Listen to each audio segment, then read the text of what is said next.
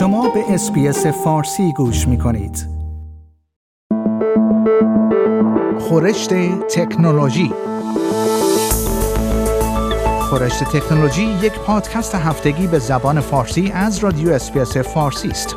پادکستی که در آن از گجت ها یا ابزار تکنولوژیکی جدید گرفته تا نوآوری های جدید در جهان فناوری و یا حتی ویدیوها و اخبار داغ در شبکه های اجتماعی می‌پردازیم.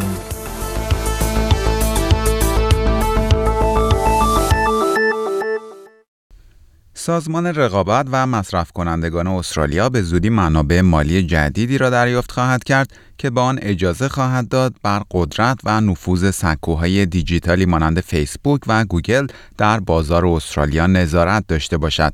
این سازمان در یک گزارش 600 صفحه‌ای که در ماه جولای امسال عرضه کرده بود، از دولت فدرال استرالیا خواسته بود تا برای مقابله با سیطره فیسبوک و گوگل در بازار دیجیتال استرالیا اقدام کند. دولت استرالیا در پاسخ به این تقاضا بودجه 27 میلیون دلاری برای تأسیس یک مرکز جدید در سازمان رقابت و مصرف کنندگان استرالیا اختصاص داده است. این سازمان همچنین موظف خواهد شد تا یک منشور داوطلبانه در مورد رقابت رسانه ها و سکوهای دیجیتال تنظیم کند. اسکات موریسون نخست وزیر استرالیا در این خصوص می‌گوید قوانینی که در دنیای واقعی وجود دارند باید در دنیای دیجیتال هم وجود داشته باشند. وی می‌گوید اگر انجام کاری در دنیای واقعی ممنوع است انجام آن در دنیای مجازی هم باید ممنوع باشد. آقای موریسون می‌گوید می‌خواهد سازمان رقابت و مصرف کنندگان استرالیا به یک سازمان پیشرو در جهان در زمینه تنظیم مقررات برای سکوهای دیجیتال تبدیل شود و به طور ویژه در فضای مجازی از کودکان محافظت کند. گزارش اولیه این سازمان که در ماه دسامبر سال گذشته منتشر شده بود، حاکی از این بود که گوگل و فیسبوک قدرت قابل توجهی در بازار استرالیا دارند. و خبر بعد شرکت مایکروسافت از نسل جدید های بازی خود رونمایی کرده است. نسل جدید های مایکروسافت که قرار است در تعطیلات سال نو میلادی عرضه شوند، ایکس باکس سری X نام دارد. ظاهر این کنسول بازی جدید شباهت زیادی به کامپیوترهای قدیمی دارد و خیلی شبیه به های قبلی این شرکت طراحی نشده است. فیل اسپنسر رئیس ایکس باکس اعلام کرده است این کنسول جدید باعث خواهد شد تا کاربران در بازی ها غرق شوند و تجربه ای از بازی داشته باشند که بسیار به واقعیت نزدیک است. این کنسول بازی شبیه یک جعبه سیاه بلند است که می تواند به صورت افقی نیز مورد استفاده قرار گیرد.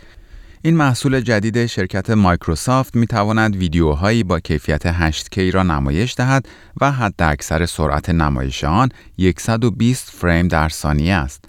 قرار است شرکت سونی نیز کنسول جدید پلی استیشن 5 خود را در تعطیلات سال نو 2020 عرضه کند.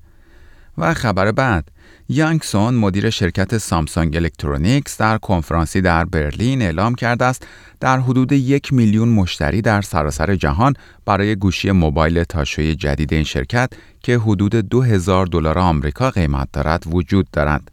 عرضه این گوشی موبایل که صفحه 7.3 اینچی آن از وسط تا می شود از ماه سپتامبر آغاز شده بود. یعنی سه ماه پس از اینکه برخی از کاربرانی که آن را آزمایش کرده بودند مشکلاتی را در صفحه نمایش آن گزارش کرده بودند. جسیکا دولکورت از سایت اینترنتی CNET می‌گوید این گوشی جدید سامسونگ می تواند آغازگر فصل جدیدی در تولید گوشی های موبایل تاشو باشد ولی مشکل در حال حاضر قیمت بالای این گوشی است. امسال برخی شرکت های دیگر از جمله موتورولا و هواوی هم از گوشی های موبایل تاشوی خود رو نمایی کرده بودند. گوشی تاشوی موتورولا Razr با قیمت 1500 دلار آمریکا از اوایل ژانویه سال آینده به مشتریان عرضه خواهد شد. گوشی موبایل تاشوی شرکت هواوی که Mate X نام دارد فقط در چین و به قیمت حدود 2600 دلار عرضه خواهد شد. شرکت گوگل نیز اعلام کرده است که در حال کار روی تکنولوژی ساخت گوشی های موبایل تاشوست. و آخرین خبر برنامه خورشت تکنولوژی این هفته یک هواپیمای تجاری و دریایی که کاملا با نیروی برق کار می کند در ونکوور کانادا به پرواز درآمده است. این اولین نوع چنین هواپیمایی با ظرفیت حمل 6 مسافر در صنعت هوانوردی جهان است. شرکت های سازنده این هواپیما از این ابدا به عنوان نخستین گام در ایجاد ناوگان هوایی تجاری کاملا برقی نام می‌برند. پیشبرد چنین طرحی می‌تواند به کاهش استفاده از سوختهای فسیلی در بخش بسیار آلاینده صنعت هوانوردی کمک کند. شرکت های Harbour Air و magniX در بیانیه مشترکی از آغاز دوران سوم هوانوردی و عصر هواپیماهای برقی خبر دادند. به گزارش بی بی سی از این هواپیما پیشتر در نمایشگاه هوایی پاریس رونمایی شده بود. شرکت استرالیایی magniX گفته هدف از طراحی سیستم محرک این هواپیما دستیابی به شیوهی پاک و موثر برای نیروی هواپیماهاست. هاربر ایر شرکت کانادایی مجری طرح ساخت این هواپیمای برقی ابراز امیدواری کرده که تا سال 2022 میلادی تمام ناوگان خود را برقی کند. روی کرده تولید موتورهای برقی هواپیما به عنوان شیوهی برای کاهش تولید گازهای گلخانه‌ای در صنعت هوانوردی در نظر گرفته شده است. این اتفاق همزمان با افزایش نگرانی مسافران درباره آلودگی زیست محیطی ناشی از سفر با هواپیما رخ داده است. برآوردها حاکی از این است که برای نمونه تا سال 2050 میلادی صنعت هوانوردی بزرگترین منبع تولید گازهای گلخانه‌ای در انگلیس خواهد بود.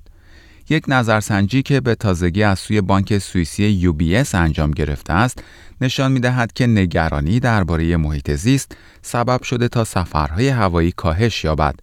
با این همه همچنان ساخت هواپیماهای برقی که بتوانند در مسافت طولانی به پرواز درآیند چالش بزرگی برای صنعت هوانوردی جهان است.